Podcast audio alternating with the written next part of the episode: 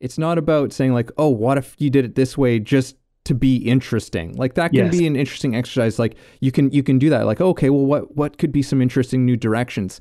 I mean, you can come up with a thousand and more different directions yeah. you could take take some some project or whatever that you're working on. But the one to pursue is the one that's exciting.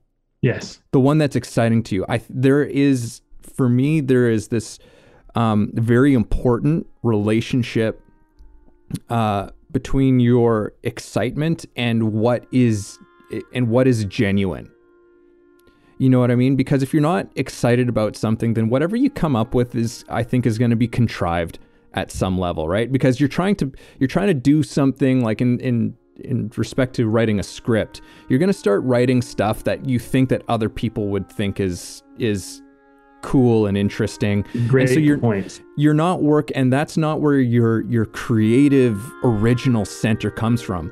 The excitement place is where that stuff comes from, and You, if you trust that and you allow that stuff to start spilling out, mm. when other people see it, I promise you, people are going to be like, whoa, I've never seen something like that before. Or I've never seen somebody take something, take that in this direction before, or whatever it is, right?